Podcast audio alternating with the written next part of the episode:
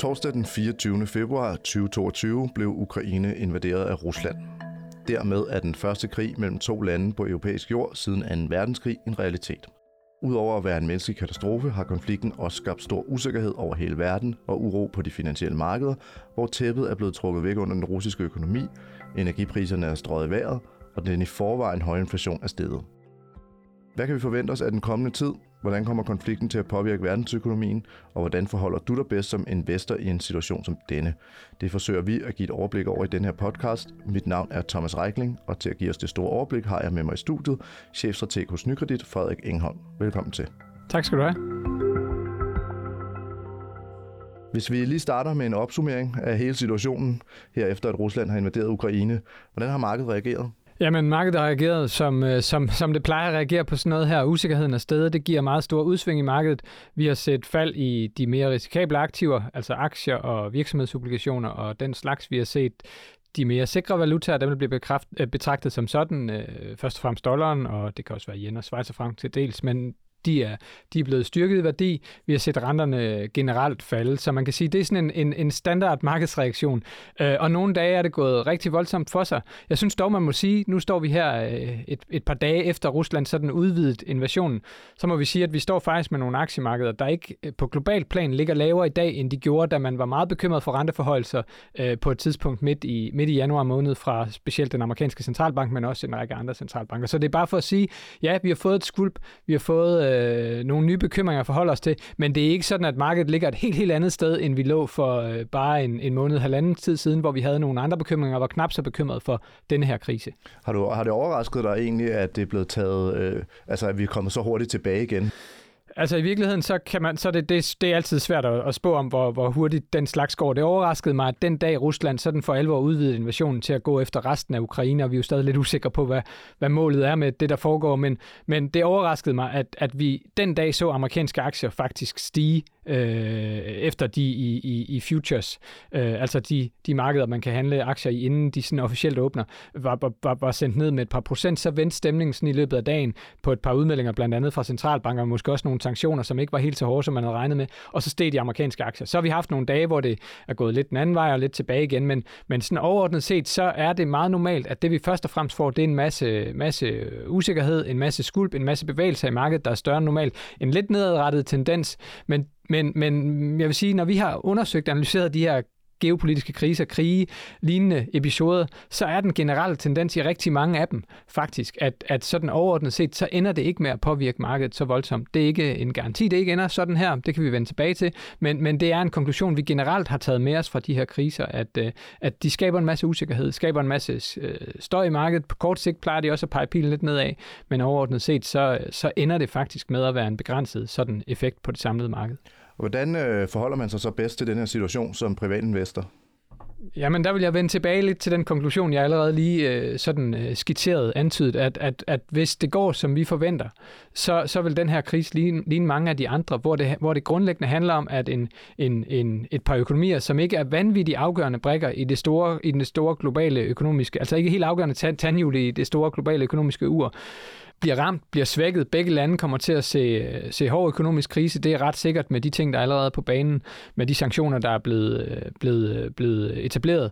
Øhm, men, men grundlæggende så er det ikke noget, der, der, der voldsomt kommer til at påvirke, tror vi ikke, global vækst. Og det bidrager til, at, at, at vi heller ikke tror, at det markedsmæssigt sådan på en horisont, øh, der, der kigger måske et-to kvartaler frem, øh, tror vi kommer til at sætte sig et, øh, et markant aftryk. Du nævner selv sanktionerne. Det er jo øh, det, der har været rigtig meget op at vende som øh, den helt store økonomiske faktor for tiden. Hvis vi dykker ned i, i, i nogle af dem, så især det her med udelukkelsen af Rusland fra SWIFT-systemet har været kaldt den store hammer. Men hvad er SWIFT egentlig, og hvorfor har det så stor effekt at udelukke Rusland? Jamen grundlæggende kan man sige, at det SWIFT er, det er, det er egentlig sådan primært et kommunikationssystem, man bruger, når man laver overførsler mellem, øh, mellem, mellem forskellige øh, lande. Så det man gør, det er, at man bruger det her system til at, at sige, hvor, hvor pengene skal ende hen, og det er den måde banker og banksystemet, og man interna- i det internationale finansielle system sådan kommunikerer med hinanden, så man sikrer sig, at når man sender en betaling fra, fra øh, en, en, en, en dansk eller en tysk bank, og gerne vil have, at den skal ende i, i Indonesien, så, så sikrer man sig, at den her SWIFT-kode passer på den øh, modtager, der skal have den. Så, så det er den måde, man bruger til at tale med hinanden, når man laver internationale overførsler. Og i og med, man er, som, som, i og med hele systemet ligesom er sat op på det, det bliver brugt af, af mange, mange tusind banker, og det bliver brugt i over 200 lande, så, så er det det system, man kører efter. Og, og, og det besværliggør alting, når man lige pludselig ikke kan kommunikere via de kanaler, man generelt kan. Nu har vi jo generelt sådan nogle sikkerhedssystemer, der gør, at det ikke sådan, man bare tager telefonen og, og, og ringer til sin bank og siger, kan du lige overføre nogle penge til den konto? Det vil man helst ikke have, fordi så risikerer man alt mulige former for snyd og korruption og hvidvask og hvad der kunne være. Så derfor er der nogle systemer, der gør, at man skal følge nogle spilleregler, både i virksomheder og banker.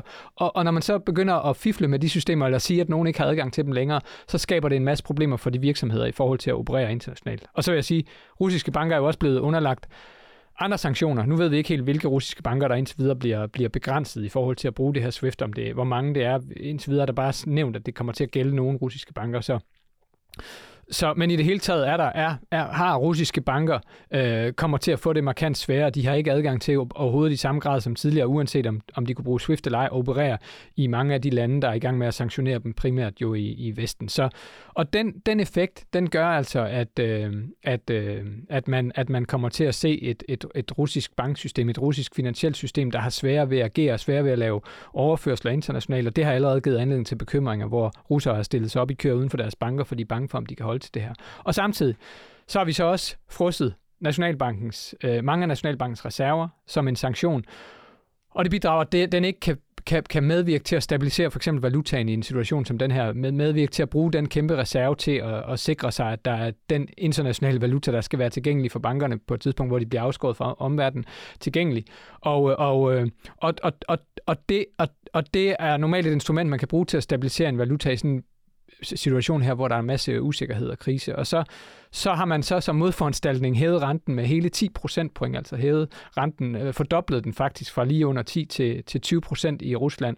Og sådan en effekt, det kan de, de fleste næsten se for sig, hvis fra, man fra den ene dag til den anden øh, lige pludselig skal, skal på sit overtræk betale øh, 10% point mere, så kan det relativt hurtigt øh, presse en. Og det er jo den situation, Rusland står i lige nu, at de tiltag, man er nødt til at foretage sig, fordi de her indgreb har ramt Ruslands øh, finansielle system, ja, det gør faktisk, at man svækker økonomien meget voldsomt i en situation, hvor den jo sikkert er rigeligt svækket af al den usikkerhed, den her krise i det hele taget fører med sig, fordi mange virksomheder ikke kan handle, som de gjorde før. Rammer de her sanktioner øh, andre end Rusland? Øh, ja, det er klart, at når vi øh, siger, at vi øh, ikke længere kan handle så nemt med Rusland og gøre det mere besværligt, så gør det det jo også besværligt for de virksomheder i vores del af verden, der handler med, med, med, med Rusland. Og, og det er jo ikke det eneste, man har gjort, de her par ting, vi nævnte. Man har også... Øh, øh, sagt, at en række varer, for eksempel en række leverancer til den russiske transportsektor, hvor man ikke længere leverer.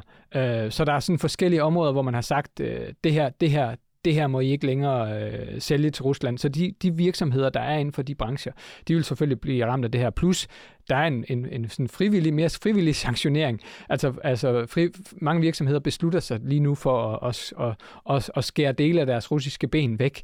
Øhm, og det er klart, det har også en omkostning for dem, øh, og ikke længere at have den, øh, det ejerskab i Rusland, specielt fordi det er ikke nemt at finde, finde aftager til det lige nu. Der er ikke mange, der gerne vil købe russiske aktiver lige nu. Så det her kommer også til at sætte en eller anden form for aftryk på, øh, på Europa, men vores samhandel igen, øh, i verdensøkonomien spiller Rusland ikke nogen kæmpe rolle, og for Europa spiller de en lidt større rolle, fordi de er tættere på os, men, men så den ren, den ren handelsmæssige effekt, den er relativt begrænset karakter, så det er ikke den, vi skal være voldsomt, øh, voldsomt bekymret for. Der kan være nogle andre effekter, som kommer af, at vi jo er afhængige af deres energi, og det er det, der er det store spørgsmål. Men det her med, det kan ramme nogle enkelte virksomheder, at de ikke længere kan handle, som de gjorde før med Rusland, men som en sam, som samlet europæisk økonomi, der ser vi nogle relativt moderate øh, effekter af den her krise. Så det, der er afgørende, det er om Rusland møder de her sanktioner med den modforanstaltning, som man hele tiden har frygtet allermest, og allerede, som allerede kan aflæses i et eller andet omfang i markedet, nemlig en risikopræmie på energipriserne. Fordi der er en frygt for, at Rusland kunne finde på at skrue ned for, eller helt slukke for midlertidigt måske,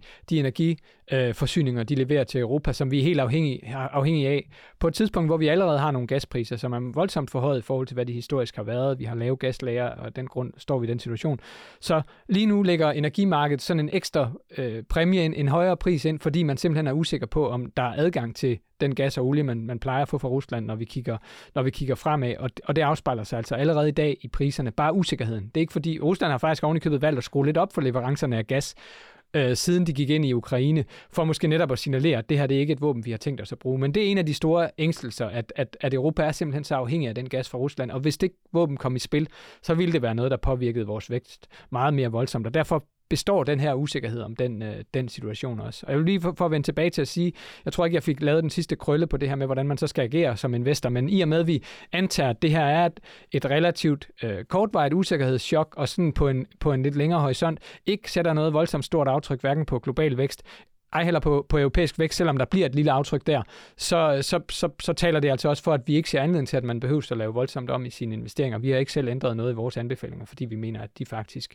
godt kan klare sig igennem det her, selvom det har kostet lidt på kort sigt. Hvad hedder det? Hele snakken om øh, energi her, den leder jo også lidt hen på tankerne øh, på et emne, der var allerede inden invasionen, nemlig inflation.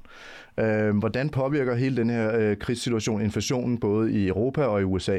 Ja, og den påvirker, øh, den kommer helt sikkert til at påvirke også i Europa, fordi det, der er sket, er nemlig, at der specielt på, øh, er egentlig i virkeligheden, både, både olie- og gaspriserne har fået et løft oven på det her, og vi, vi jo øh, har ligget og, og, og, og, og hoppet, lidt om, hoppet og danset lidt omkring de sidste par dage, men, men har fået en oliepris, der er rådet helt op på, på 100 dollar. Vi skal ikke mange måneder tilbage, så var vi altså nede, på, nede i 70'erne.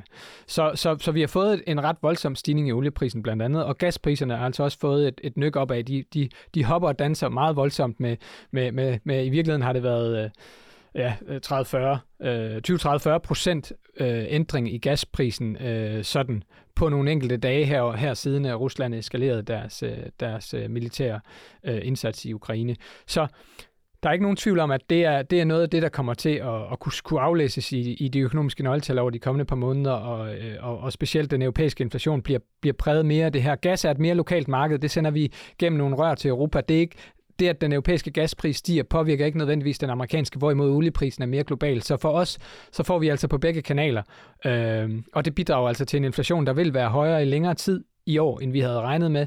Øh, hvor længe er lidt usikkert. Det kommer an på, hvordan russerne agerer i den her krise. Men, øh, men vi kommer til at få en højere inflation i den kommende periode.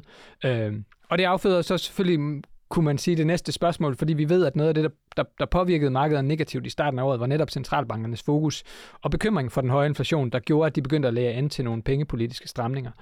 Og der, hvor vi står i dag, der synes jeg, man kan sige, at, øh, at det er ret tydeligt, at den amerikanske centralbank ikke ser den her krise som en kæmpe risiko. Det er klart, for det påvirker ikke dem så meget. De handler ikke så meget med Rusland. De er ikke så afhængige af gassen.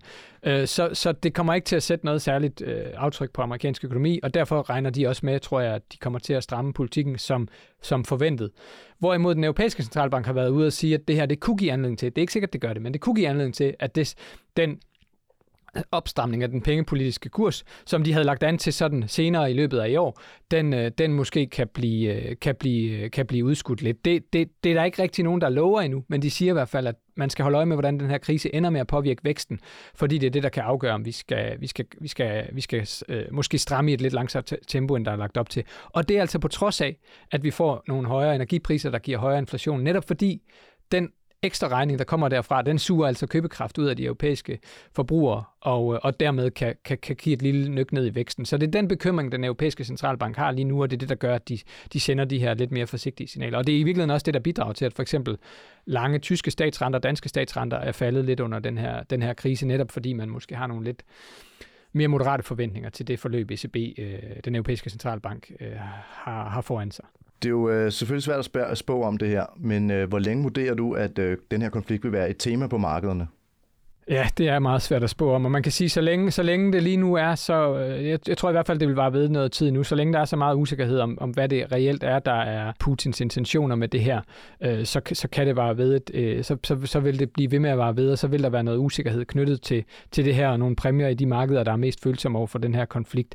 Øh, men jeg tror, som et, som et sådan stort markedstema, så vil mit bud være, at når vi kommer, i hvert fald når vi kommer på den anden side af sommeren, og måske også allerede før, så vil det begynde at blive udvisket, men det vil givetvis stadig påvirke øh, nogle enkelte dele af markedet, blandt andet energimarkedet osv., kan være, kan være påvirket af det her i en længere periode. Men det er altså jo meget svært at spå om, og der er, der er folk på nyhederne, der, øh, der, øh, der, der jo bliver hævet ind på daglig basis. Der er eksperter i geopolitik, der har bedre svar, tror jeg, på det, end, end, end, end jeg har, fordi det afhænger i virkeligheden af, hvor lang den her krise øh, konflikt bliver ved med at være på det her meget sådan opskruede niveau, som vi oplever lige nu og har oplevet over den seneste uges tid.